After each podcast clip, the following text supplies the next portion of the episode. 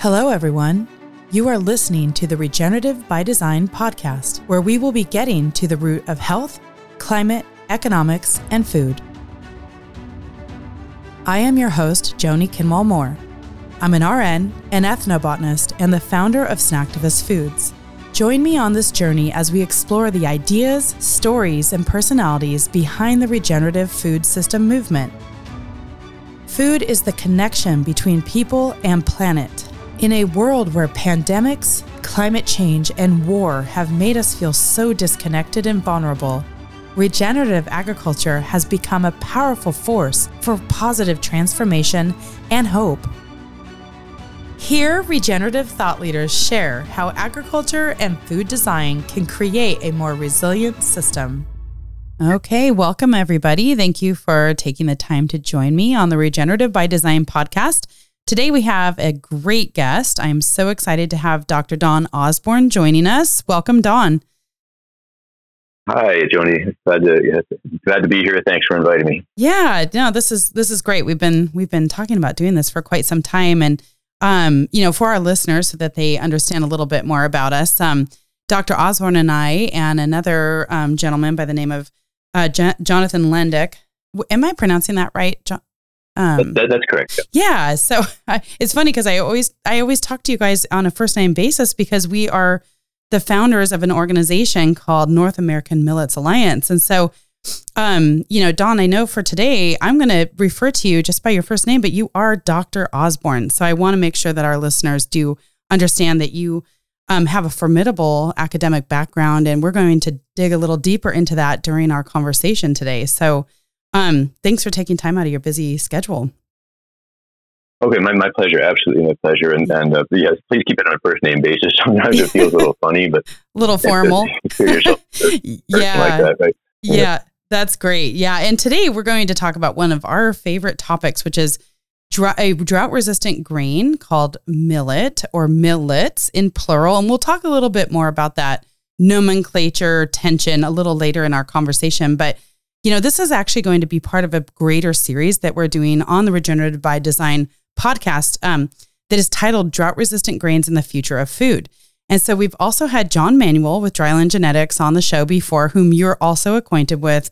And we have some other people who will be joining us too. We've had um, Chef Pierre on the show as well. And so I, I love that eventually, you know, as we build out the series and it has a little bit more of a presence, we'll have a whole section of it dedicated to this topic alone, which is really exciting because it's so important. So um, go ahead and, and tell us, Don, where did you grow up and how did you get involved with what you ended up doing with your life's career, like through your academic studies?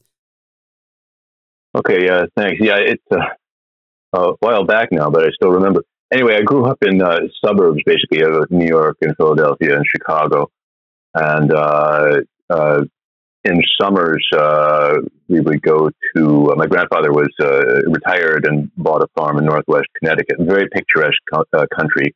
And he had bought a dairy farm there and was doing dairy farming, which is really not very easy to do anymore in that region, unfortunately. The mm-hmm. economics of dairy farming changed. But but uh, that was a unique uh, sort of experience uh, every summer.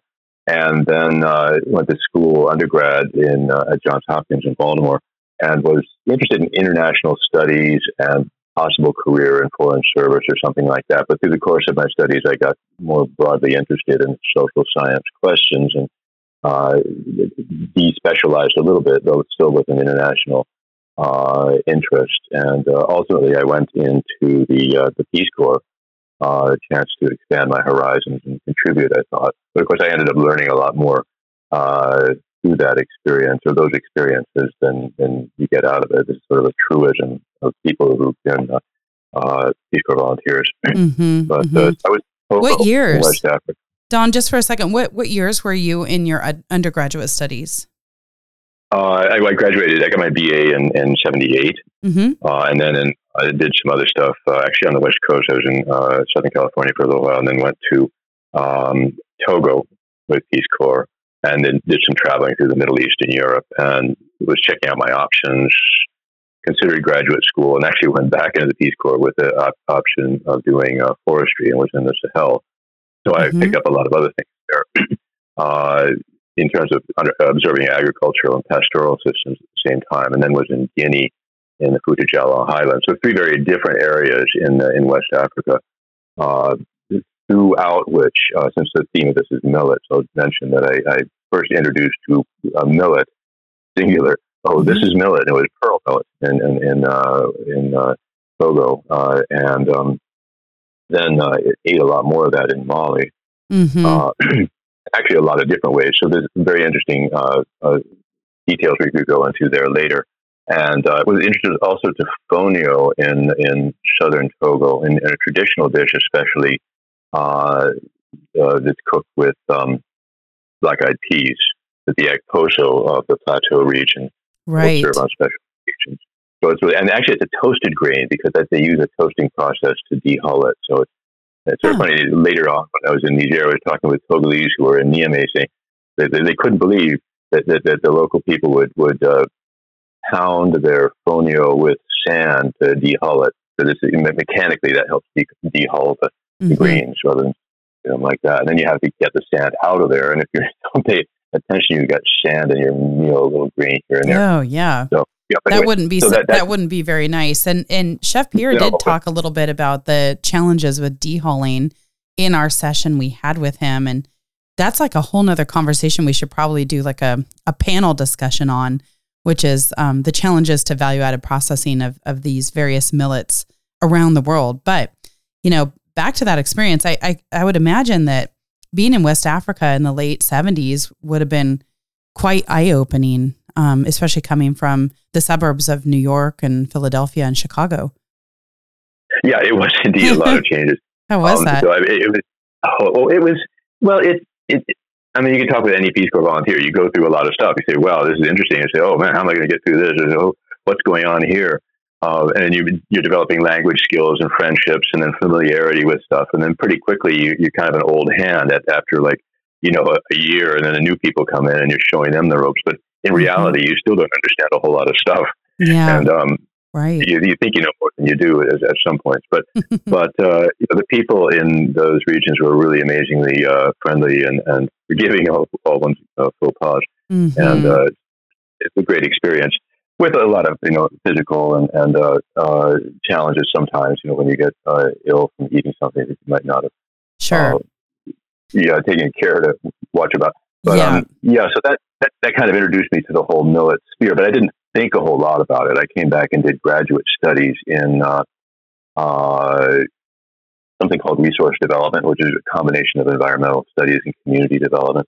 Mm-hmm. Uh, it's uh, in in the College of Agriculture and Natural Resources. So there were some various courses I did there, and I also at the same time worked on a, a lexicon for uh, uh, language or Fulani, of, of Mali, which was a very interesting process. I'd, I'd, been learning that language and I'd been keeping notes and was able to do something with that. So it was very kind of yeah. a diverse uh, process. Interesting. And, uh, yeah, so that so I mean, then they worked internationally in various uh, capacities and, and, development, and and then uh, was very interested in the language and technology aspect when people talked about how internet was going to revolutionize African agriculture, for instance. And, and it, I don't know if you remember back then around the dot com boom era, mm-hmm. there's all these kind of things. And I was, I was in Mali at the time that some of that happened, and back in Mali, and I was looking at it saying, what are they thinking? You know, you bring a computer with French on it in front of a, a farmer, and he's not really going to see the point of it and not going to understand a lot of it anyway that well.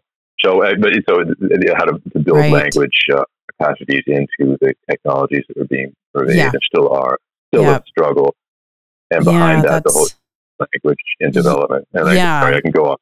No, it's it's it's such an important point because when you look at the challenges of resource development, technology, and access to food, you know, commerce opportunities, etc.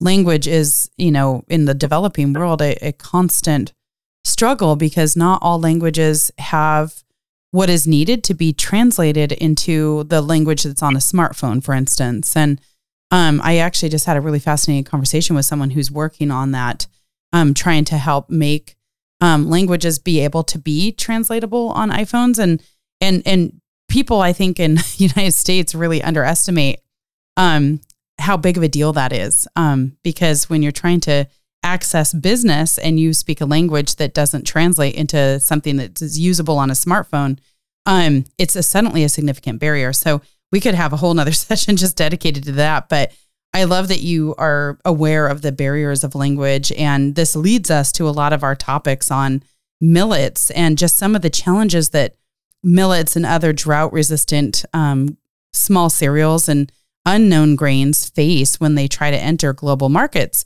Um, one of them, and I think it's one of the topics that you and I first talked about, was the lexicon surrounding millets and how millets are in the United States usually just referred to as millet. There's only one of them, and it's usually assumed to be proso, which is one of many, many, you know, um, just one of a huge body of of, of um, plant species that are generally referred to as millets. I would love for you to just take a second and um, talk about your experience in Africa and how the vernacular around millets and food, you know, has really shaped the way you look at things today.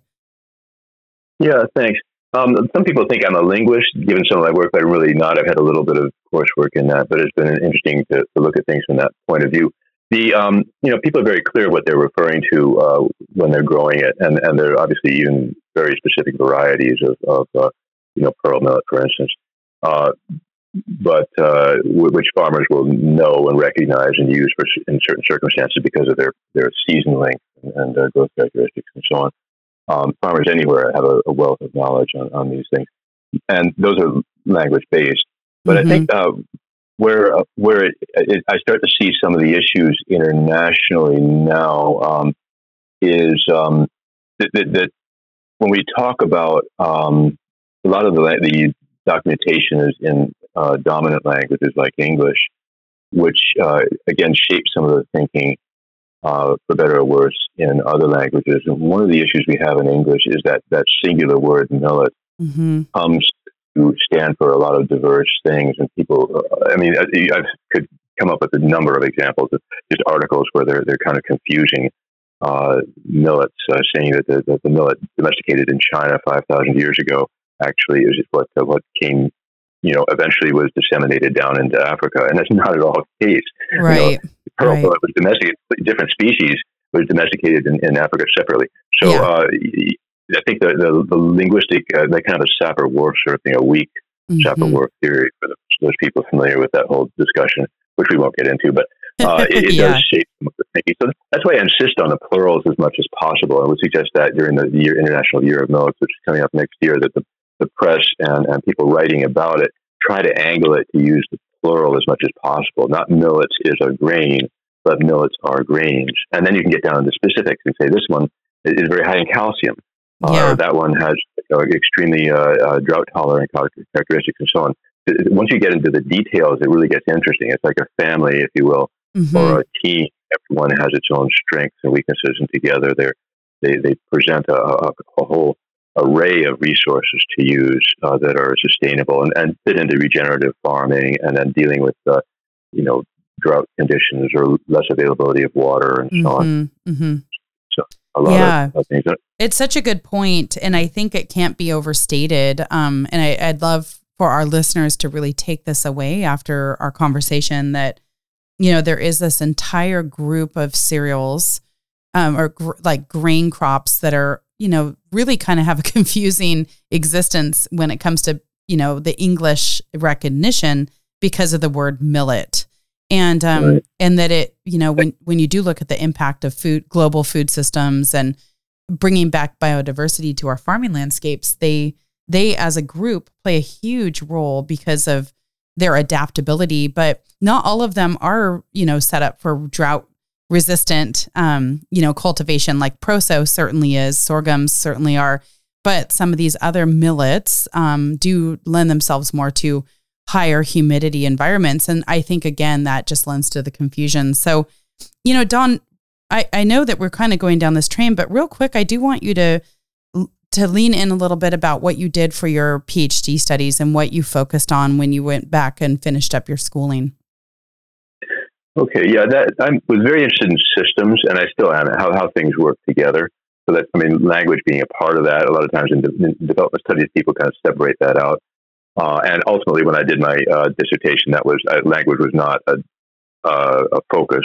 Okay. Uh, I, I used terms in there. I mean, I explained how terms were used, which was important in understanding where the mindsets of people were. But I was really looking at herder farmer relations mm-hmm. and uh, the whole dynamics around that in the in this unusual region in uh, central Mali called the Inland Niger Delta. It's basically where the Niger River overflows. It's very shallow. There's an annual flooding system. Mm-hmm. So the, uh, the Niger and the Bani rivers, which come uh, from the direction of Guinea and Ivory Coast, respectively, kind of join uh, in that area. And when the rains upriver kind of fill the river up, it all kind of converges down there and spreads out, and it allows rice cultivation. And some areas are too deep for uh, rice, uh, indigenous and African rice, mm-hmm. and uh, areas become very excellent for uh, grazing during the dry season when the waters go down. Mm-hmm. And but there's a set of regimes of how people uh, from different ethnic groups actually with different languages, but they they, they are interacting historically over the ages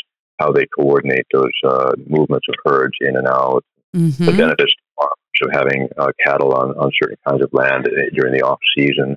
Uh, so it's very interesting uh, understanding those systems and how those are changing in, in, uh, uh, in the face of what was already climate change of a sort there yeah. when the, the rivers were, were lower. So when the, the sure. river levels lower, the whole, the whole dynamic of the region changes when there's not as much water, not as much water coming up. Yeah. So changes how that's that was basically what I was looking at there. Right. Water uh, is was, such a driver to climate. Um, yeah, I would imagine that would be reshaping the entire agricultural and, you know, animal husbandry system of that region.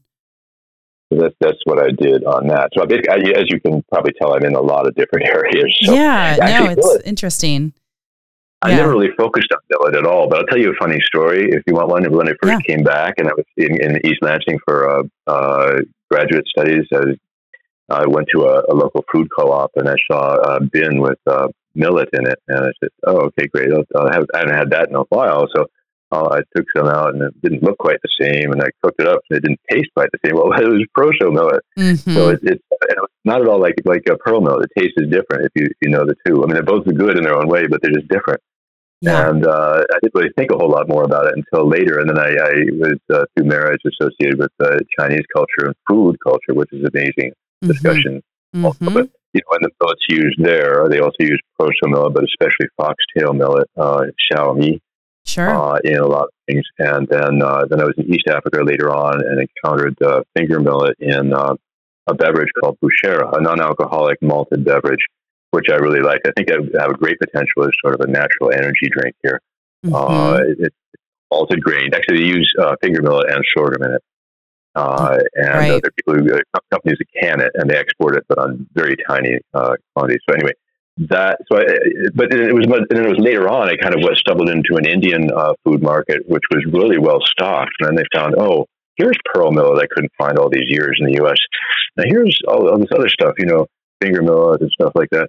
So I began to pay real attention to how things were labeled and mm-hmm. marketed. That's uh, like seven years ago. So when, when the International Year of Millets came up, uh, in the thinking that the proposal from India, which was, the first proposal was in 2018, I was watching that space, and uh, when it was declared in 2021 by the UN General Assembly that 2023 will be the International Year of Millets, uh, I started talking with people, and you happily were among them to to begin to try to do something in North America to uh, highlight these grains uh, and their potential here, because it's mm-hmm. North America is very different than Asia or Africa. We don't grow millets that much, except as a forage or uh, cover crops, or sometimes for wildlife. There's a variety of species of millets that are used, quite a, quite a variety, actually, about six or so different millets, uh, half a dozen that are used. Out of the dozen, I, I say we should say we talk about the whole group. There's about a dozen uh, cultivated millets, although there are a bunch of minor ones, so the number might push like 18 or something like that that are cultivated here or there.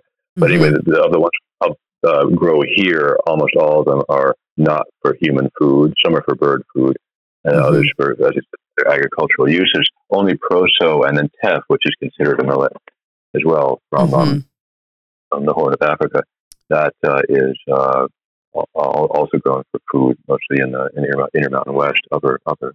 Right. Yeah, and also for animal um, feed purposes as well. And it's interesting how um, you know in my in my work with Snacktivist because I do have a reputation of making human grade food out of millets. both teff and proso and we're interested in developing foods from other lesser known millets as well we just don't have the foundation of value added processing and the agricultural foundations really established here yet but you know in talking to some other um, people who are in, involved in regenerative ag- agriculture like dr allen williams with understanding ag, he said he has a number of farmers that are growing foxtail and a number of other millets and they want to grow more and they would love to have a value stream for, you know, human grade food because they would they're just literally like either letting the cattle out on it afterwards or just cutting it and using it as as a cover crop without any real um, consumption of the seed head. Like they don't even let it really fully mature and but they would love to. And and really the issue that they're up against is that there's no domestic processing and no domestic market for it which is unfortunate when you look at the nutritional profile of say foxtail. Um, the millets in general have fantastic nutritional profiles but when you look at them in terms of what our typical carbohydrate consumption is in our country which lends itself to a high incidence of metabolic syndrome like diabetes and other diet related diseases if we were to shift our our domestic diet to including more millets, it could actually make a significant impact on our, you know, diabetic management or our other diet related disease management. And that's something that I think we need to take a very serious look at as a nation. Yeah, I, I agree. Yeah, there's, there's just so much uh, potential here. Uh, the, the, the, these are grains which were, were very ancient in, in our use archaeologists are realizing how important they were now. A long time, a long time, for a long time, they were discounting that. Yeah, uh, but they, they fell out of use because, because they're a little harder to process. They, they're, they're, you don't get quite as big a vis- visual return as you do with some of the other grains. And certainly, once we get to the green revolution time, you can do a whole lot with fertilizers with some of these crops, rice and wheat and corn, uh, and I, I suppose barley as well. But you can do a lot with those uh, with fertilizer and, and millets that really the experimenting and the work with that hasn't been that uh, promising thus far, although things are are developing. I mean, I, I, there's probably much more going on with the various millets that I'm aware of. I'm trying to follow too many things, but yeah, the, the, but the, the, consumer thing you mentioned, I think, is so key. How do you get people interested in this because they're small grains? Um, I, yeah, it, it's a little bit out of our experience to eat something so small and little if you mm-hmm. if you cook mm-hmm. it like rice. Yeah. Uh, you, I think you you yourself have experience with you combine a little bit of uh, some kind of millet with rice and and cook them together, and that makes mm-hmm. a, uh, a nutritional uh, boost there. You can you can work those things flour into a lot of different stuff. Foxtail actually uh, size wise, I think could be an interesting uh, option for a, a Moroccan couscous mm-hmm. kind of dish. Mm-hmm. Uh, you can just steam those up, uh, uh and then it's almost the same size, and they yeah. they uh, they have a, a, really interesting nutritional uh, profile. You know, not that you, you have to do away with the wheat based ones, but it would be a nice option. Actually, well, curiously, the flavor is good too. It is, it is you know, good. And here's another thing that, as far as couscous goes, um, we talked with Chef Pierre about this, the whole kind of thing between Morocco and Senegal, who had the first couscous. But that actually is a, a thing that the African West Africans have been cooking couscous for a long time, but with different grains, not with wheat. They'd use mm-hmm. fonio or, or cracked millet. Mm-hmm. Um, and uh, I guess you do cracked sorghum. You can do too. You don't do cracked corn. So basically, uh, and and that's that's coming to the diets too. Mm-hmm. Uh, so you're steaming up uh, the, the cracked grains uh, and eating with sauce. it's really delicious, but it's a different taste. You know, it's like if you have pearl millet uh, couscous or corn couscous, it's different than than Moroccan couscous mm-hmm. or, or something that you uh. So this uh, variety is that kind of variety something consumers really want or can handle, or is it something that it becomes um, this one something simple? I, I, I, don't know, but the the, the, uh, the, options are out there, the possibilities are out there. How to how to bring those into uh, popular uh, vernacular, if you will. Yeah, is, is an, well, it's like we've got to warm people up to it a little bit because uh, the American palate is so engineered for like pasty, flavorless white flour products. It's just like we're trained for it. Even in wheat, I mean, historically, ancient wheats have more of a yellow hue. They have a richer, fl- nuttier flavor. And even wheat has been bred to really um, deliver this very flavorless, nutritionless, kind of pasty white starch, and um, which is unfortunate because it's kind of trained people away from appreciating the nuances of what a whole grain food can deliver from a flavor, nutrition, and um, overall experience, you know, kind of level. It's just really um, kind of dumbed down our palate, which is too bad. So, it, you know, we do have a lot of work to do, and that's why I generally mix it with like a basmati white rice, um, so that way people can go, "Oh, I love this. I've never had anything like this. How can I have this again?" so we've often looked into, you know, creating some products so we can introduce people to these new flavors and experiences through something that they find a little more familiar, which rice is a really familiar food for most people in the United States. Yeah, I mean that, that's that's it. So I think that some thinking has to be done there. Maybe some popularization during the year is really the opportunity to do that. And I think that's what, what that's certainly what you and I and, and Jonathan and, and, others that we've been talking with mm-hmm. have been uh, working on is how, how how what kind of angle to do that. Is it webinars? Well, that hits the intellectual side. Is it kind of a conference? Well, that could be a lot of exchange of information. Could it be yeah. some kind of cooking uh, videos or something like that? Well, that could be of interest to people. So I don't know. Uh, yeah. Is it, a full court press, or, or, are there particular uh, points of pressure points, if you will, or or uh, uh, I'm trying to think of the, the, the gem analogy, places that you can hit the gem where it's actually everything opens up. Um, but uh, what those are, I, I, I, think that's something we're still trying to figure yeah. out. We'll be talking with. that's the big question. I, I'm glad you brought up cooking education because I think that that is such a huge deal. And um, hopefully, with you and Year of the Millets um, next year, we can get the attention of more chefs. And, um, you know, I'm going to be presenting at a trade show um, just next month. And it's going to be focused on college and university cafeterias. And it's going to be fascinating. I'm actually putting together a survey for the chefs and the directors of food service who will be attending that show to try to kind of evaluate where they're at as far as their knowledge of alternative grains. I mean, everyone knows quinoa at this point. I think quinoa's done a very good job and we can learn a lot from how that's penetrated the markets. But um, it'll be fascinating to talk to them because they're catering to younger people. And, you know, you look at college kids, they're more exploratory, they want to try new things and definitely very concerned with climate resiliency um, and food systems. So that'll be fun. But, you know, honestly, Don, I think right now it'd be really great for us to talk about what millet um, and and why we've founded NAMA, which is North American Millets Alliance. Um, why we are passionate enough about this group of cereal crops to actually create a foundation to raise awareness. Can you tell us a little bit about the founding of NAMA and how that all went down? Well, it, just it's kind of or emerged organically. Maybe that's appropriate. I mean, yeah. uh, Jonathan and I know each other for a long time from, uh, from both having been at uh, MSU and PhD programs and and uh, in uh, Peace Corps staff uh, later in our careers. And um, so I, I, just I just brought the topic up with him and said, hey, you know, you've you've, you've worked with one or another millet over the years. Uh, what, what do you think? And maybe we could do something in, in this region to popularize millet. So it kind of grew out of that. And then, and, then you and I kind of met fortuitously. What was it on LinkedIn or something? Yeah, I think um, it was on LinkedIn.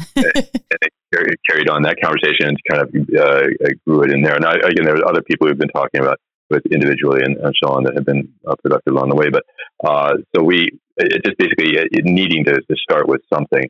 Uh, in some ways, it may be a little bit of a stone soup sort of process uh, whether I should admit that or not. So you start with what you can, and then yeah. kind of build in with other people. So there's a lot of activity out there, as you as you know uh, very well, and you, I've learned always learned stuff about what you're uh, from you about what you're encountering. But um, you know, as far as uh, artisanal grains at, a, a, local milling, as far as uh, uh, different kinds of movements so and then of course the, the, the major issues of how farmers with with, with farms uh, and large investments in those and a living to make off of them are trying to figure out how to adapt to uh, uh, less availability or pricier water and and, and mm-hmm. how to mm-hmm. something. So there's just a whole lot of uh, thinking and, and, and tumult. I've called it an ebullient space very quietly. I mean, nobody really is realizing this, but there's, there's uh, just the, all the work that's being done with proso millet, for instance, uh, in the the plains uh, as, as a potential grain, a potential uh, item in chicken feed. I, I, I, haven't heard the interview with John that well, but I'm sure he mentioned that just by feeding chickens with, with proso millet instead of uh, corn, uh, you could save huge amounts of water on, on the, the, the birds themselves or the eggs they lay. Yeah. Uh, uh, huge and measurable in terms of river flow. So this is it's not a small issue. it's a huge of, issue. I mean, when you look at the aquifer and river water availability right now. I think John told us it was something, and you know he, he can he can chime in and correct, but it was something significant, like 16 or 18 gallons per egg of water saving when you switch to a proso based feed away from a corn based feed.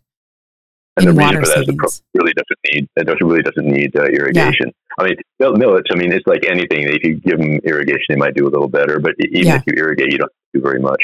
So right. It's not as demanding at all as, as corn. Yeah. So it's just it's adapted in different situations, and farmers make you know can realize this, and I think planners and ag planners, people who are in these different spheres, realize these things. So behind the scenes, I think there might be a lot of shifts to millets in some ways. Uh, mm-hmm. Uh, how, how, that works in terms of like human food, in terms of uh, integrating millets into stuff.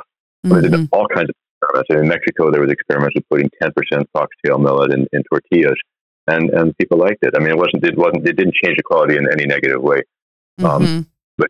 Probably was more nutritious than, than uh, the flour tortillas and before. So right. uh, anyway, the, the, just a, a, lot of different angles behind the scenes, but then in, in, in, the front end, how do you really get people interested in that? And maybe these kind of heritage food sort of things, or just kind of, or, or some way of popularizing the this is a different taste experience, mm-hmm. or like I said, the uh, beverage, the bushera, uh, the Ugandan bushera uh, beverage, which is non-alcoholic, but so you yeah. can, drink it. Kids well, apparently kids like it. It's like, you know, yeah, the well. the drink space is hot too right now. People are really open minded as far as exploring new types of drinks. I mean, look at the non dairy milk aisle. it's really crazy what's happening over there. So I think that's a huge opportunity to get new um, and novel things in front of people. But you know, we've talked about this a lot, like the whole heritage and you know, I like Oldways um, as a foundation and the Whole Grains Council. They've done fantastic work, but I really think where people are at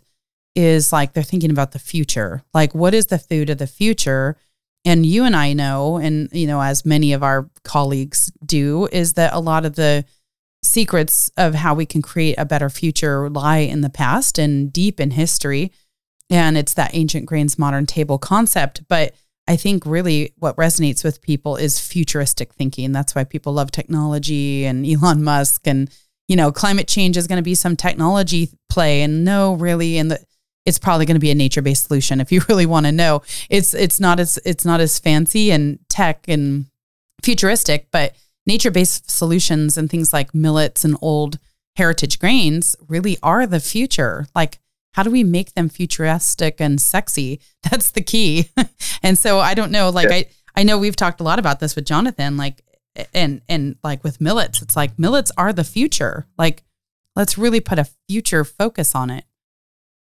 Yeah, I mean, they're they're they're the Janus space. They're they're they're the past and, and the the distant past and the future. Yeah, I think definitely there. But here's a here's a phrase though that I forget who came up with this. It might have been uh, Joanna Kane Potaka or, or, or, one of her colleagues. Oh no, it wasn't uh, Tapas Chandra Roy. I forget. Somebody was writing and they put the uh, the future of food is many, not more. Yeah. Now, I, I, don't usually like these these all these alternatives. Usually, there's, there's a life is more complicated than black and white. It's this or it's that. But but the, the but the whole idea of, of the future of food as many, I wow. think addresses a lot of things. That's great. Of, diet in terms of ag adapting to different uh, uh, different circumstances for planting that, that are changing as, as we speak. In terms of even issues like overall global supply, like with the, the uh, Russian invasion of U- Ukraine and all that's happening with wheat supplies, it, it, if you're producing a lot of different things uh, in different places, the, the overall supply. So your, your, the future of food is many can also mean more. Uh, mm-hmm same time. But I think that that, that accent might be a good one, uh, whether it's catchy or not. I but it might be a good one just to play up. I think that's awesome. And in fact, I'll reach out to Tapas and Joanna and try to figure out who who we can credit with that statement because um, I'm putting together a keynote for a conference that's going to be next month here. Artist, it's an mm-hmm. artisan mm-hmm. grains conference, and this is so central to the theme. It's like biodiversity and resiliency, and that many, not just more is really really sums it up honestly. Like that's that's really fantastic. I'm going to reach out to them and and uh, find out who i can credit for that at this um, speech in july. So i i think that you know with the millets alliance our our nama group that that also does play into what we're talking about there as well where millets plural have such a strength because of the biodiversity and that they've not really been tampered with from a really intensive um, agronomic perspective. So there's, you know, unfortunately, we've experienced a lot of biodiversity loss in the millets. I mean, there were thousands of little landrace varieties at one point scattered throughout the world. And luckily, people like Tapas, uh, Chandra Roy, are out there trying to preserve that germplasm that's out there in the very far remote corners of India and trying to document that and to preserve it in seed banks so that we don't lose that genetic variety because that is likely going to be what is our greatest strength moving into the future of um, food security for the planet is that biodiversity piece. You're, you're, right. I think it's very much the case. Well, I can tell you another uh, quick story that I heard. I wasn't part of this process, but FAO had a, a series of uh, seed fairs in northern Mali uh, before the year 2000. And this is after a series of droughts and so on. They brought farmers together and they showed off what they were growing and so on. And surprisingly, there were farmers from some villages that were seeing great uh, varieties of, of, pearl millet that they hadn't seen in years. They thought were lost. They were being grown in villages not all that far away, but they just didn't know, and and, and, now, and then they knew that. So I think part of it, what, what uh, the, the the idea of preserving germplasm is very important, is essential. But I think the it, the systemic aspect of, of in situ conservation, if you will, if you're able somehow to keep the farming systems viable, so that farmers can keep these things going mm-hmm. and they don't become you know bought by major seed companies and, and not accessible except via commercial aspect or or, or basically or competed out by by uh, uh, less cost seeds for, for certain varieties and not others. If you somehow find a way to keep those varieties uh, available uh, where they're useful and, they, and they're used, uh, that that would I think be another part of the uh, equation. Yeah, definitely it's interesting to look at the the value of that biodiversity and keeping that um, obtainable um, cost of seeds down. Um, it's such a big deal globally, especially. Um, and you know, a lot of times I don't want to get political with the whole GMO thing, but one of the things that we often don't recognize in the GMO versus non-GMO world is one of the big drivers is cost um, and access of, to seeds. And when you look at mm-hmm. the cost of genetically proprietary, you know, seeds, it, it's prohibitive in in developing nations. Um, right. And we've created these farming systems that are so reliant on very expensive inputs, both fertilizers and proprietary seeds, that it costs out um, many farmers in many parts of the world. And even American farmers are starting to feel that pressure now, where they're like, we can't right. afford these inputs, we can't afford these seeds. It's another argument to really advocate for these crops that are kind of lost or forgotten small cereals that are affordable. They don't need the expensive chemical inputs. They don't need expensive irrigation. They may not produce the same yields that you would get with like a, uh, you know, like a Roundup Ready corn. But in the long term, if you look at the cost of what it costs to produce a you know, 100 acres of millet that didn't need extensive irrigation, extensive fertilizers, extensive XYZ, well, you're you're creating something that didn't need thousands of dollars of inputs that we don't calculate into the the end cost of that crop. If if you see what I mean right. there. It's like the it's like the the cost calculations we've used haven't brought in the entire picture. It's like they're too right. reductionistic and only looking at one type of yield and it's calories, you know, but the cost of those right. calories is often high from an environmental standpoint. And yeah, you're absolutely right. But all those things really, in a good model, all those things should be brought in. But yeah, I, I think you're right. Probably it isn't uh, as much as it should. But yeah, it, it, it's it's uh, tremendously, uh, as I say, a brilliant space. There's a lot of potential here. The issue with some of the millets is, is the production is not that high. Uh, although that, there's work on that, you know, in terms of breeding and and uh, uh, finding out appropriate uh, fertilizer uh, applications in some cases, which really, in some cases, farmers are farming on very poor soils. Mm-hmm. So your pearl millet will produce something, but it's not necessarily, which is a whole lot better than nothing. But how can you maybe uh, find a way that's, that's environmentally uh, uh, sound and re- and to, to, be able to increase those yields? Because mm-hmm. a lot of times that's mm-hmm. what I hear West Africa's farmers are saying, "Oh, can you get me some fertilizer?" Say, well, you know what exactly you, is your issue, what are you looking for. But um, you know the the uh, yeah, so that there's a lot of issues involved, but this is we really need to be talking about them a lot more. I Yeah. think it, it, it's It's good complex. time to to plug uh, to plug NAMA uh, for a second. Yeah. We'll come back to that because you asked it earlier. Just just, uh, just the whole idea that North American Millets Alliance is, is really trying to bring together uh, people thinking about uh, millets, particularly in North America. And the whole concept really is to complement the, uh, the the International Year of Millets, which will naturally be focusing a lot more on the on the main millets growing regions, and where sometimes farmers have stopped cultivating millets and uh, how to bring those back because they're they're nutritionally so good and, and environmentally sound to, to grow. But uh, North America is kind of unique in some ways. A lot of uh, what we do, uh, we'll, we we will see more millets grown in North America. I mean, that's certain, uh, and we will see more consumed by people, even if marginally, from diverse sources. I think that's what what the future is saying. But really being able to bring people together who are working on these things in different angles and, and share uh, information and uh, and strategies and and build on on what, what we have and and work on and see how those work with international markets. Because if people are, are eating more different millets in the U.S., that means uh, that's good for farmers here. It's good for their own health, but also means that, that some of those uh, uh, farmers in, the, in the Asia and Africa, for instance, can export Mhm. markets here because there's a lot of Right. millets growing in uh, India or even in, in West Africa, for instance, that Yep. uh, aren't really grown here, uh, or even in, in China, like the foxtail. Nobody, hardly anybody is growing foxtail for for uh, for grain here, uh, but the, the so the Chinese uh, market, uh, people who are cooking Chinese in, in North America would buy their foxtail millet imported from China. So you just have a it's a complex and multidimensional uh, Mhm. but if we can um, increase communication, so NAMA is kind of increase communications, we can maybe do more together.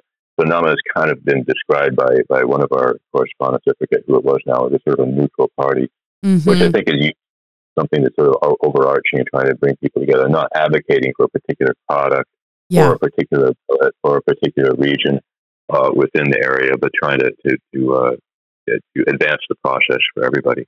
Yeah, absolutely, which is so important. So, um, you know, and, and I like that you brought up this whole creating that consumer pull that can support farmers globally who are growing millets because like we just described in many parts of the world, they're one of the only crops that really is, you know, doable, you know, like with the poor soil or lack of access to irrigation, minimal access to fertilizers, they can't compete on a commodity market, but they can compete in a specialty market. And if we can create more Mhm. consumer demand for these types of grains, it could be revolutionizing to some of these communities, like what has been demonstrated with quinoa. And in, we've learned a lot from quinoa because there were, were some very detrimental sourcing practices and very detrimental agricultural practices that were happening in the Andes when quinoa really spiked in its popularity. But we've learned a lot about how to create a beneficial, um, both from a social perspective, but also from an environmental perspective of how do we create um, fair trade type processes to Mhm. bring these um, into the broader global markets. And now what we're finding is, you know, what in my conversations with Sergio de Nunez de Arco, or de Arco, we'll we'll bring him onto the show at some point as well too. I, I keep trying to get him on um, for the fall, but he worked a lot in Bolivia in in the Altiplano with um you know the quinoa harvesting there starting I think in the late 90s even. And what they've found and they have studies to show that the household per capita income was literally like 10 to 20x it's something significant because of the quinoa projects and that because of that global demand for quinoa they were able to secure um um, education for those families that w- had been historically living at a very, very impoverished level for decades. And so, you Mhm. know, when you look at the power of creating a new consumer demand for an, a crop, it can revolutionize parts of the world that ne- desperately need capital. Yeah, I mean, it, it's uh, it, it's really a, a positive. I guess there's some concern that, that, that, that the families themselves aren't eating as much of the quinoa. I'm not sure Yeah. where that is, but Yeah, that was a a huge concern. yeah, and I think that they've Yeah. been able to help like fix that um, in a lot of the areas where they recognize like, uh oh. They also recognize that when they were forcing the quinoa to have too high of yields and they weren't using regenerative farming methods, that quinoa actually stopped being a complete protein. Which was always one of oh, the selling points of quinoa. And when they started mass producing it and forcing that extractive model, it actually harmed the nutritional profile of the quinoa. And now, yeah, yeah, they've actually had to really try to work to to fix that as well. So uh, there's a lot we can learn from the quinoa experience, and hopefully we can prevent that same problem from um, happening around the world with millets as well. Indeed, yeah, good point. And I, I just uh, add on the asterisk there that, that, that quinoa, amaranth, and buckwheat are not millets. Sometimes you'll see them described mm-hmm. as millets. They're small grains. They're very healthy. They're good for you. They're part of the picture. I, I eat uh, actually all of them at one point or another during the course of the year, uh, mm-hmm. uh, but uh, they're they're not technically millets. So we're really talking about uh, grass species that are um, in the actually in the uh, wheat, rice, corn, mm-hmm. barley.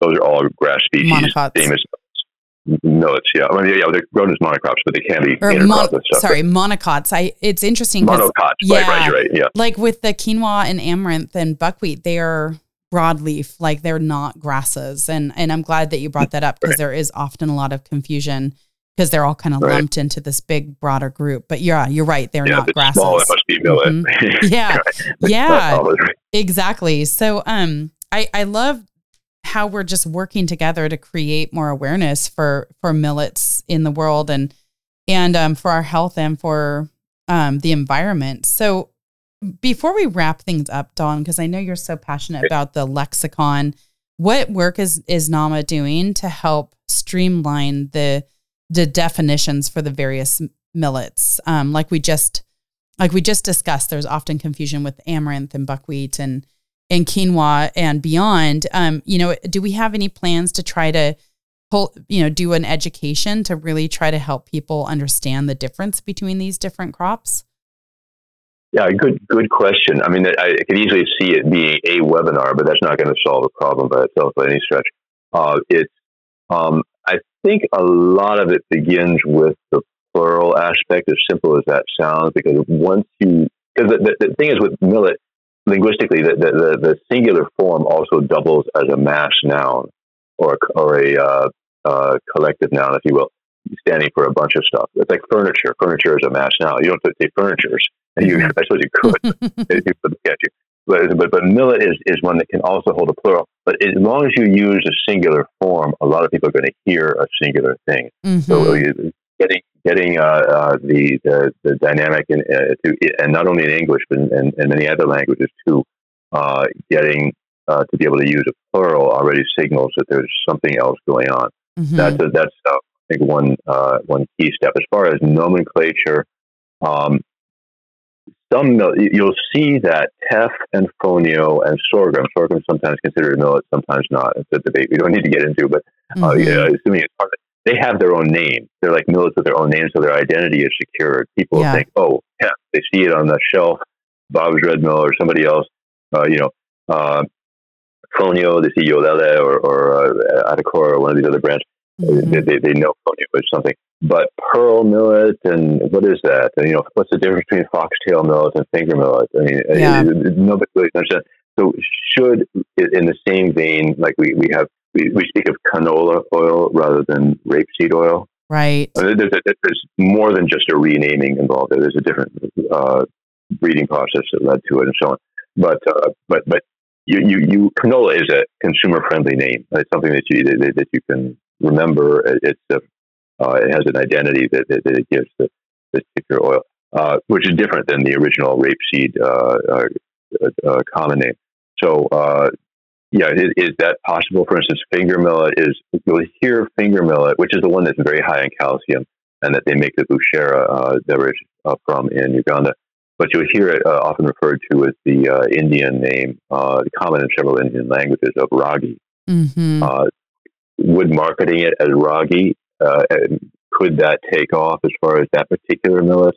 Uh, oh yes, this happens to be finger millet, but we call it ragi, mm-hmm. uh, and then that takes off. So, and, and and where where would you borrow the names from, and, and how would that work? Because that might be something in the longer term, but that's going to take a lot of discussion, uh, especially where the the the, uh, the markets or, or the, the habits are in a particular direction. Right. Every calling proso millet simply millet. That's that's pretty much. Uh, I wouldn't say it's indelible, but it's sort of embedded in the marketplace right now. Mm-hmm. Um, the, the, the, people are saying millet, or you see it in the store shelf, and then you're thinking this one thing. It happens to be Proso. Uh, in the U.S., it's always Proso that says millet.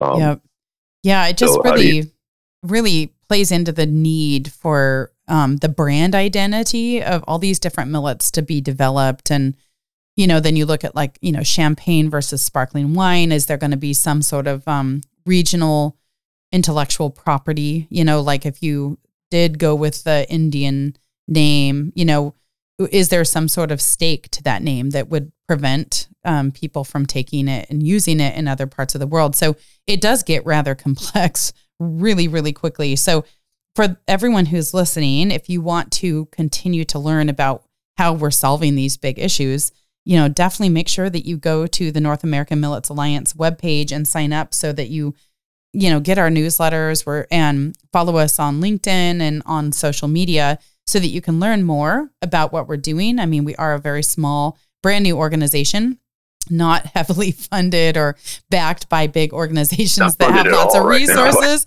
Yeah, exactly. It's right now it's just funded um, on on nothing, just air. So, you know, it it, it's just from the passion of people who want to get this done and see that millets are the future and could hold a lot of solutions um, to major problems we face as a world as we you know just navigate a changing planet and a changing climate and a growing population so um you know as we wrap this up what are some of the action items that people could do like if they're listening to this and they're all charged up about millets and they're like oh my gosh i want to do something where should they start other than buying one of our millet sampler boxes that we'll eventually have available? Um, what what could they do? Uh, yeah, I, I, suppose that uh, it, it, begins with what you're saying is, is, is try some out uh, in, in different ways. Um, and then if you really want to be more adventuresome, uh, you can go to uh, markets that, that sell uh, South Asian or, or, Indian foods, and you'll find a lot of millets there. If you really mm-hmm want to take a, a, a tour, the, typically they'll have a number of different things. And you might have to ask them what it is. If it says ragi, that, that's uh, finger millet. If it says bajra, it's going to be pearl millet. But uh, and sometimes they're flours. You could bring them and build them into something. Mm-hmm. Uh, teff also works very well as a flour in, in, in some uh, baked goods. Mm-hmm. Um, uh, or, or even in markets that are selling Chinese foods, they're, they're going to have usually two millets there. The, the, the Xiaomi and the, the Proso, but uh, the Xiaomi is the real little one. They're smaller than Proso, mm-hmm. and that can be steamed or, or, cooked as sort of a, a, a, couscous sort of thing, or or blended into stews and so on. So yeah, I'd say that would be a, a way to educate yourself. In terms of action, uh, beyond that, uh, the average consumer, I think that you know, ask you know if you wanted to have something that that's uh, not there. For instance, uh, I, have talked with some local markets about, well, okay, could you carry this? Uh, there's actually a, a, a teff based granola produced by the only farm growing teff as a grain in Michigan. And I just asked a couple of stores locally, hey, can you stock this? So you can also do that Great if you point. see something. Yeah, ask your supermarkets, ask your retailers, especially if you shop at like a cool independent health food store. Like that is a great request to because I think that needs to happen everywhere I really urge consumers to say, where are the things that are regenerative? Where are the where are the climate friendly crop products like you know millets and teffs and sorghums? I, I think consumers could really shape a whole new world if they started requesting more of those things. So yeah, teff granola. I'm gonna have to um, order some of that and try it because I'm excited to check that out. Um, Don, one last question I want to ask you before we wrap it up. Like with all of this stuff, and you've lived around the world and you've had a very fascinating life, what gives you hope for the future? Well, uh, uh, peace and prosperity and unity. I mean, because the big hopes. Um, yeah, I think it, it, it, a lot of um, the best things in life come as processes. So uh, that would be, you know, as I uh, get older, that's what I'd like to see. Is there some progress uh, working in, in, in, positive directions for for for uh, you know, living together in harmony and then and then enjoying uh, life and, and, food is part of enjoying life and, and, and sharing those things together. There's a lot we can learn from each other. Mm. Uh, so that those uh, uh, keeping those things in mind, and in, in, you know, among some areas, I guess people are pulling in opposite directions, but really the uh, the ultimate benefit to humanity is is you know not homogenizing uh, the world into one thing. Nobody's really talking about that, but being able to have a share our, our diversities in, in ways that are respectful and, mm-hmm. uh, and that help us all. You know, there's, a, there's just like in, in trade, trade benefits everybody economically. Well, so the same thing when you when you exchange ideas and, and uh, uh, viewpoints and so on. So absolutely, uh, that's a good point. Thank you for sharing that with us. Um, that definitely gives me hope too. So, um, for our listeners who want to learn more, we will make sure that we put a link to NAMA and um, some more information so you can connect with Dr. Osborn on LinkedIn or elsewhere. Um, is that a good place if someone wants to reach out to you and further this conversation offline? Is that the best way for them to reach you, Don? Yeah, yeah, that is that's it. We'll, we'll talk about other uh, links as well. There's a the NAMA uh, actually does have a, a, a, web presence, although it's very minimal at the moment. We're planning something bigger. So those links can go on the show notes, and that would be very helpful. Yeah, we'll do that. We'll do that because, um, you know, we are like we've mentioned, we're ramping up to go into this UN Year of the Millets next year, so we are really, really busy. If anybody feels passionate about this and wants to volunteer and help, um, we are definitely looking for more people to get behind the movement and to help, um, you know, just create this vision of the world that we see together. So. Don, thanks for joining me today. It's always a pleasure. And um, yeah, I'm, I'm glad we got this done. Yeah. We'll, we'll get this, this published. Hmm?